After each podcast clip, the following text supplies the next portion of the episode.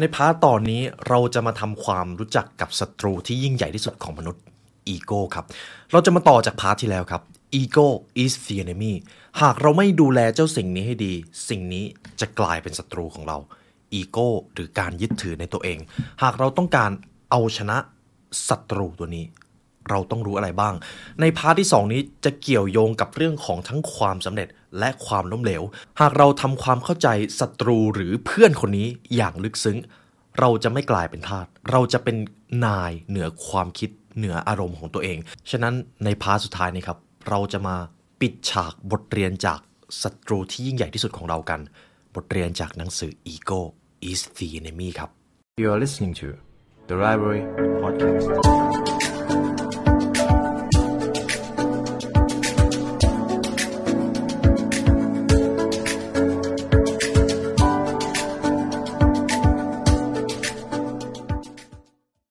ตำราสู่ความสำเร็จและเนื้อหาพิเศษจากเรา The Library Premium Content รับชมทั้ง 2 ช่องทางได้แล้ววันนี้ทั้ง YouTube Membership และ www.thelibrarylearn.com เพราะการเรียนรู้จะทำให้คุณเป็นอิสระ ใน part ที่ 2 นี้ครับ เราจะมาปิดฉากเจ้าศัตรูตัวนี้กันอีโก้ หากคุณผู้ฟังได้เรียนรู้บทเรียนจากหนังสือ Ego is the enemy ใน part ที่แล้ว ทุกท่านจะเข้าใจเลยว่า เจ้าสิ่งนี้คืออะไรทำไมธรรมชาติถึงสร้างให้มนุษย์มีความยึดถือในตัวเอง เราอาจจะเรียกว่าอีโก้เป็นความมั่นใจก็ได้ แต่ถ้าอีโก้ที่สูงเกินไป มันอาจจะทำลายเราได้เช่นกัน ความแตกต่างระหว่างความมั่นใจกับอีโก้มันจะมีรายละเอียดเล็ก ๆ น้อยๆที่แตกต่างกันครับ ฉะนั้นใน part ที่ 2 เราจะมาเรียนรู้ถึงกระบวนการลงมือทำ take action นั่นเอง คุณไรอันฮอลิเดย์ครับ ต้องบอกก่อนว่าเขาเขียนหนังสือเรื่องราวของปรัชญาสโตอิกไว้ลึกซึ้งมาก ซึ่งปรัชญาสโตอิกก็จะให้ความสำคัญกับเจ้าอีโก้ ไม่ว่าเราจะประสบความสำเร็จขนาดไหนก็ตาม แต่ถ้าเราควบคุมหรือเท่าทันสิ่งนี้ไม่ได้ ความสำเร็จนั้นจะกลายเป็นหอกกลับมาทิ่มแทงเราได้อย่างไม่น่าเชื่อ คุณผู้ฟังลองคิดถึงใครก็ได้ ที่ครั้งหนึ่ง เขาประสบความสำเร็จมากเลย เขามีชื่อเสียง เขาเริ่มมีอำนาจ แต่พอเขาไปอยู่จุดที่สูงกว่าที่เขาเคยเป็น เขากลับไม่สามารถอยู่ตรงนั้นได้นาน เขาร่วงลงมาได้อย่างรวดเร็วเป็นดาวตกฟ้าจะว่าอย่างนั้นก็ได้ ซึ่งสาเหตุหลักก็คือเจ้าอีโก้นี่แหละครับ เมื่อเรามีอีโก้มากเกินไป เราจะไม่ฟังใคร เราจะคิดว่าผลลัพธ์มาจากกระบวนการคิดของเราเพียงคนเดียว แต่แท้จริงแล้วทุกความสำเร็จที่ยิ่งใหญ่ล้วนต้องได้รับการสนับสนุนจากผู้อื่น นี่แหละครับคือจุดที่สำคัญของการรู้เท่าทันอีโก้ ซึ่งใน part นี้ผมจะได้สรุปบทเรียนออกมาเป็น 2 เฟสนะครับ เฟสส่วนนี้จะเป็น success กับ failure ใน part ที่ 2 นี้ผมจะพูดถึงทั้ง 2ส่วนนะครับ success กับ failure ความสำเร็จและความล้มเหลวสองสิ่งนี้จะเกิดขึ้นอยู่ในชีวิตของเราตลอดเวลา ถึงแม้เราจะปรารถนาความสำเร็จในชีวิต แต่บางครั้งความล้มเหลวก็จะมาแทนที่ครับ ฉะนั้นเราจะมาอยู่เฟสนี้กัน success ความสำเร็จ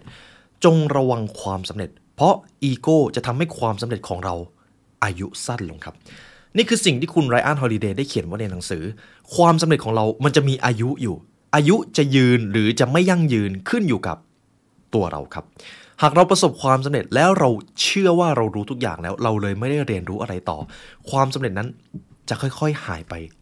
เรื่อยๆครับ ฉะนั้นมาดูกันว่าคุณไรอันฮอลิเดย์ได้ให้บทเรียนอะไรบ้าง กฎข้อที่หนึ่งของความสำเร็จ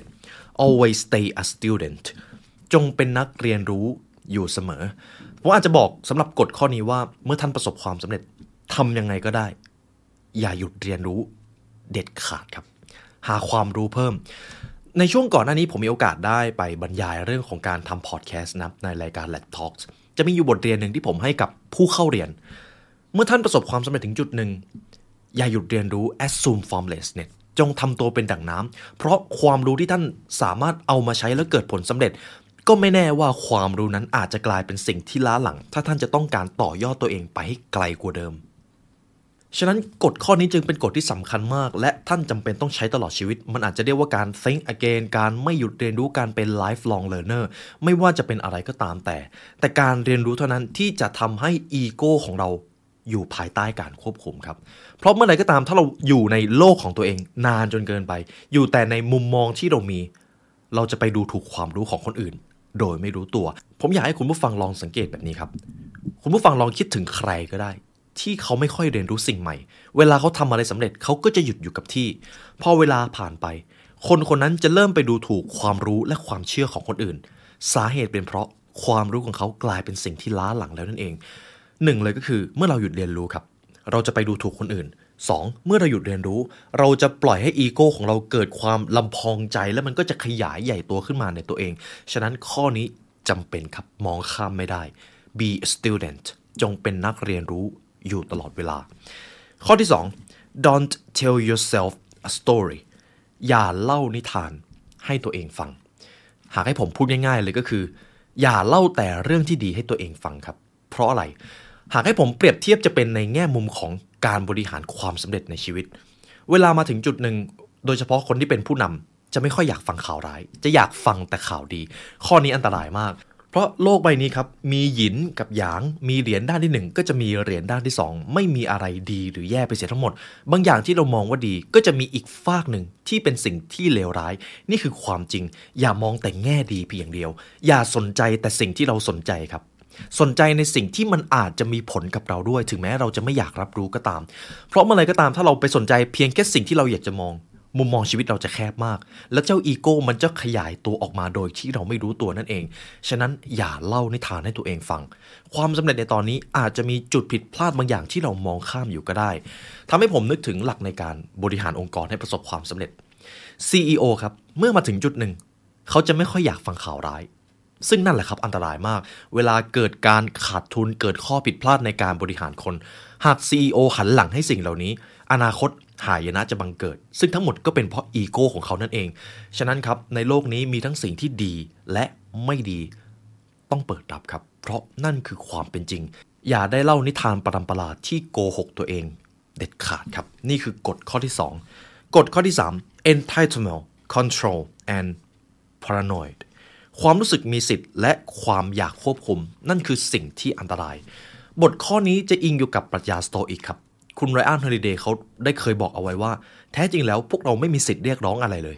เพราะโลกภายนอกคือสิ่งที่เราควบคุมไม่ได้ครับ แต่ในทุกวันนี้เทคโนโลยีมีมากขึ้น มนุษย์มีสิทธิในการเรียกร้องสิ่งต่าง ๆ มากขึ้น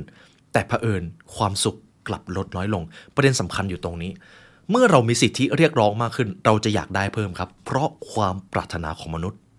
ไม่เคยพอ มนุษย์ไม่เคยพอใจกับสิ่งที่ตัวเองมี ฉะนั้นข้อนี้ต้องระวัง อีโก้จะทำให้มนุษย์คนนั้น ไม่รู้จักพึงพอใจกับความปรารถนาที่ตัวเองได้ครอบครองอยู่ ในโลกนี้สิ่งต่างๆ ภายนอกไม่ใช่สิ่งที่ท่านควบคุมได้เลย เมื่อใดก็ตามที่เราไปควบคุมสิ่งที่ควบคุมไม่ได้ เราจะโกรธ เราจะไม่พึงพอใจ เราจะหงุดหงิดกับการมีชีวิต ซึ่งทั้งหมดนั้นไม่ได้เกิดขึ้นจากปัจจัยภายนอก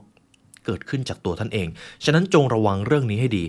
เรามีสิทธิควบคุมเพียงแค่โลกภายในของเราเท่านั้น ส่วนโลกภายนอก ความคิดเห็นของคนอื่น เศรษฐกิจ ระบบ หรือแม้แต่ธรรมชาติรอบตัว เราควบคุมไม่ได้ เราไม่ได้มีสิทธิ์อะไรมาตั้งแต่เกิดอยู่แล้ว นี่คือบทเรียนจากอีโก้ครับ เขาจึงบอกไว้ว่า เมื่อใดก็ตามที่เราตระหนักถึงสิ่งนี้ได้ เราจะรับรู้ได้ว่าอะไรคือสิ่งที่เราควรจะควบคุม มันคือโลกภายในของเรา ความคิดคำพูด การตอบสนอง ทัศนคติ สิ่งนี้ครับเป็นโลกภายในของเรา เราควบคุมได้ แต่ถ้าเราไม่ควบคุม มันก็ไม่ต่างจากการที่เราปล่อยให้โลกภายนอก เข้ามาควบคุมเรานั่นเอง นี่คือกฎข้อที่ 3 กฎข้อที่ 4 beware the disease of me ระวังโรคตัวฉันครับ ระวังโรคตัวฉันข้อนี้จะตรงตัวเลย เมื่อใดก็ตามที่เราคิดถึงแต่ตัวเอง เวลาไปมีปฏิสัมพันธ์กับใคร ก็คิดถึงแต่ผลประโยชน์ของตัวเอง เวลาไปพูดคุยกับใคร ก็อยากให้ตัวเองได้พูดมากกว่า นั่นแหละครับคือโรคตัวฉันเป็นโรคที่อันตราย เจ้าอีโก้นั้นจะเติบโตได้มากที่สุด ในช่วงเวลาที่เราคิดถึงแต่ตัวเองครับ ในช่วงเวลานี้ท่านต้องระวังให้ดี เมื่อใดก็ตามหากเราทำบางสิ่งบางอย่าง เพื่อผลประโยชน์ของตัวเองเพียงอย่างเดียว ในอนาคตผลประโยชน์นั้นจะไปก่อร่างสร้างอีโก้ในตัวเราให้มันใหญ่ขึ้นมา แต่เมื่อใดก็ตามถ้าเราทำบางสิ่งบางอย่าง เพื่อผู้อื่น เราอาจจะรับใช้ความฝันผู้อื่น เราอาจจะเป็นผู้นำที่ทำให้คนอื่นได้ค้นเจอศักยภาพของตัวเอง การกระทำแบบนั้นจะเป็นการทำให้อีโก้อยู่ภายใต้การบงการของตัวเราครับ อันนี้คือโรคตัวฉัน เพราะหากทุกท่านลองสังเกตดูดีๆ คนที่มีอีโก้สูง จะไม่ค่อยคิดถึงคนอื่น จะคิดถึงตัวเอง ซึ่งมันอาจจะไม่ใช่เรื่องผิด บางทีเขาอาจจะไม่รู้ตัวได้ซ้ำว่าเขากำลังคิดถึงตัวเองอยู่ แต่ถ้าหากท่านได้รู้กฎข้อนี้แล้ว เวลาจะทำอะไรก็ตาม โดยเฉพาะเรื่องที่มีผลประโยชน์ อย่าเพิ่งคิดถึงตัวฉันครับ ลองคิดถึงผู้อื่นก่อน ผู้คนรอบตัวของเราจะได้รับผลประโยชน์อะไรบ้าง เราพอจะรับใช้ความฝันของใครได้บ้าง เพราะถ้าหากเรารับใช้ความฝันของผู้อื่นได้ เราก็จะมีอิทธิพลกับผู้อื่น และเมื่อเรามีอิทธิพลกับผู้อื่นได้ เราก็คือผู้นำคนหนึ่งครับ เท่านั้นเลย ต่อไปจะเป็นกฎข้อที่ 5 ของส่วนความสำเร็จครับ จงควบคุมตัวเอง maintain your sobriety ระวังอารมณ์ ระวังความเลวร้ายในตัวเอง จงควบคุมตัวเองให้ได้ ความหมายของประโยคนี้ครับ การควบคุมตัวเอง สิ่งที่ควบคุมได้ยากที่สุด อาจจะไม่ได้อยู่ในโลกภายนอก แต่คือตัวเรา ความคิดของเราคือสิ่งที่ควบคุมได้ยากมาก การนำคนอื่นอาจจะไม่ใช่เรื่องยากเลยหากเทียบกับการนำตัวเองให้ประสบความสำเร็จ มันจึงไม่ใช่เรื่องเกินจริงครับ ในตำราความเป็นผู้นำผู้นำที่จะนำคนอื่นได้ เขาจะต้องนำตัวเอง ให้ได้ก่อน ความคิดการกระทำระเบียบวินัยความอดทน ถ้าเรานำสิ่งนี้ในตัวเองได้ ท้ายที่สุดเราก็จะเป็นแรงบันดาลใจให้กับผู้อื่น จงควบคุมตัวเองครับ ข้อนี้ตรงตัวมาก เมื่อไรก็ตามที่เราละเลยปล่อยให้ตัวเองใช้ชีวิตแบบออโต้พายロมากเกินไป ก็อย่าได้คาดหวังว่าชีวิตจะไปตามเส้นทางที่เราได้ปรารถนาเอาไว้ แต่เมื่อใดก็ตามถ้าเราควบคุมตัวเอง เช่น ความคิดเราไม่ปล่อยความคิดของเราไหลไปเรื่อยเปื่อย เราเติมความรู้ใหม่ๆ ให้เจอความท้าทายตลอดเวลา นั่นก็เป็นการควบคุมตัวเอง ระเบียบวินัย เมื่อใดก็ตามเมื่อเราตื่นมาแล้วทำสิ่งที่ยากก่อนทำกิจวัตรที่คนส่วนใหญ่มองว่ามันยาก นั่นก็เป็นการควบคุมให้ตัวเอง ลงมือกระทำสิ่งที่มันมีความหมาย นี่จึงเป็นเหตุผลที่ว่าทำไมการควบคุมตัวเองถึงมีความท้าทาย เพราะมันจะต้องมีระเบียบวินัย และความอดทนนั่นเองครับ นี่คือกฎข้อที่ 5 หากท่านควบคุมตัวเองได้ ท่านก็จะเป็นนายเหนืออีโก้เท่านั้นเลยครับ นี่จะเป็นส่วนที่หนึ่งครับในส่วนของความสำเร็จ ในส่วนที่สองเราจะพูดถึงเรื่องของความล้มเหลว ความสำเร็จหากเราเท่าทันความสำเร็จไว้แล้ว เราก็จะรู้ว่าเมื่อเราประสบความสำเร็จเราควรจะทำอย่างไร เพราะไม่ค่อยมีตำราไหนมาบอกว่าเมื่อเราประสบความสำเร็จแล้วเราต้องทำอะไรบ้าง ในส่วนที่แล้วทุกท่านได้คำตอบไปแล้วครับ ในส่วนต่อไปเราจะพูดถึงเรื่องของความล้มเหลว แน่นอนว่าผมเชื่อว่าคุณผู้ฟังที่ฟังผมอยู่ทุกท่านเลยรู้แล้วว่าเมื่อเจอความล้มเหลวจะต้องรับมืออย่างไรบ้าง มันอาจจะไม่ง่าย แต่ทุกท่านมีความรู้มาอยู่ก่อนแล้ว ในส่วนของความล้มเหลวครับ คุณไรอันฮอลิเดย์ได้เรียบเรียงออกมา ผมได้ตกผลึกออกมาเป็น 4 ข้อ ข้อที่ 1 dead time or a lifetime เวลาเป็นกับเวลาตายครับ นี่คือสิ่งที่ท่านจะต้องสังเกตให้ดี ผมจะพูดง่าย ๆเลย ในหนึ่งวันท่านใช้เวลาไปกับเรื่องอะไร หากท่านใช้เวลาไปกับเรื่องที่มีสาระ เป็นเรื่องที่ทำให้ท่านเข้าใกล้ความสำเร็จได้มากขึ้น สิ่งนั้นเราจะเรียกกันว่า a lifetime ครับ เวลาเป็น กับช่วงเวลาใดก็ตามที่เราใช้เวลาศูนย์เปล่า อาจจะเป็นการใช้ชีวิตไปวันๆดูซีรีส์ที่ไม่ได้ก่อให้เกิดผลประโยชน์อะไร เราจะเรียกช่วงเวลานั้นว่า day time ครับ หากเราตกไปอยู่ในช่วง day time นานเกินไป เราจะ day จริง ๆ ครับ เพราะเราจะเจอกับความว่างเปล่า แต่ถ้าเราพาให้ตัวเองไปอยู่ในช่วง a lifetime บ่อยๆ เราจะเข้าใกล้ความสำเร็จมากขึ้น ทุกท่านจะรับรู้ได้ถึงแรงผลักดันในการ อยากมีชีวิตครับ คุณไรอันฮอลิเดย์เขาจึงได้บอกเอาไว้ว่า คนส่วนใหญ่ตกอยู่ในช่วง day time มากจนเกินไป ดังนั้นขอให้ท่านพึงตระหนักอยู่เสมอว่า วินาทีที่ท่านกำลังใช้อยู่ตอนนี้เป็น day time หรือ a lifetime เป็นช่วงเวลาที่สร้างเป้าหมายสร้างความหมายแก่ชีวิต หรือเป็นช่วงเวลาอันว่างเปล่าที่ไม่ได้ก่อให้เกิดผลลัพธ์อะไรเลย ลองสังเกตและตอบกับตัวเองดูครับ นี่คือข้อที่หนึ่งข้อที่สอง effort is enough แค่พยายาม ก็เพียงพอแล้ว ข้อนี้คือ trust the process ไม่ว่าท่านจะทำอะไรก็ตาม ต่อให้มันจะสำเร็จหรือล้มเหลว อาจจะไม่ได้สำคัญ หากท่านตกผลึกได้ว่า บทเรียนที่ได้รับจากความพยายามคืออะไร ข้อนี้ทำให้ผมนึกถึงหนังสือ The 48 Laws of Power Trust the Process ไม่ว่าท่านจะทำอะไรจงเชื่อมั่นในกระบวนการ ผมจะเล่าเรื่องราวของต้นไผ่ให้คุณผู้ฟัง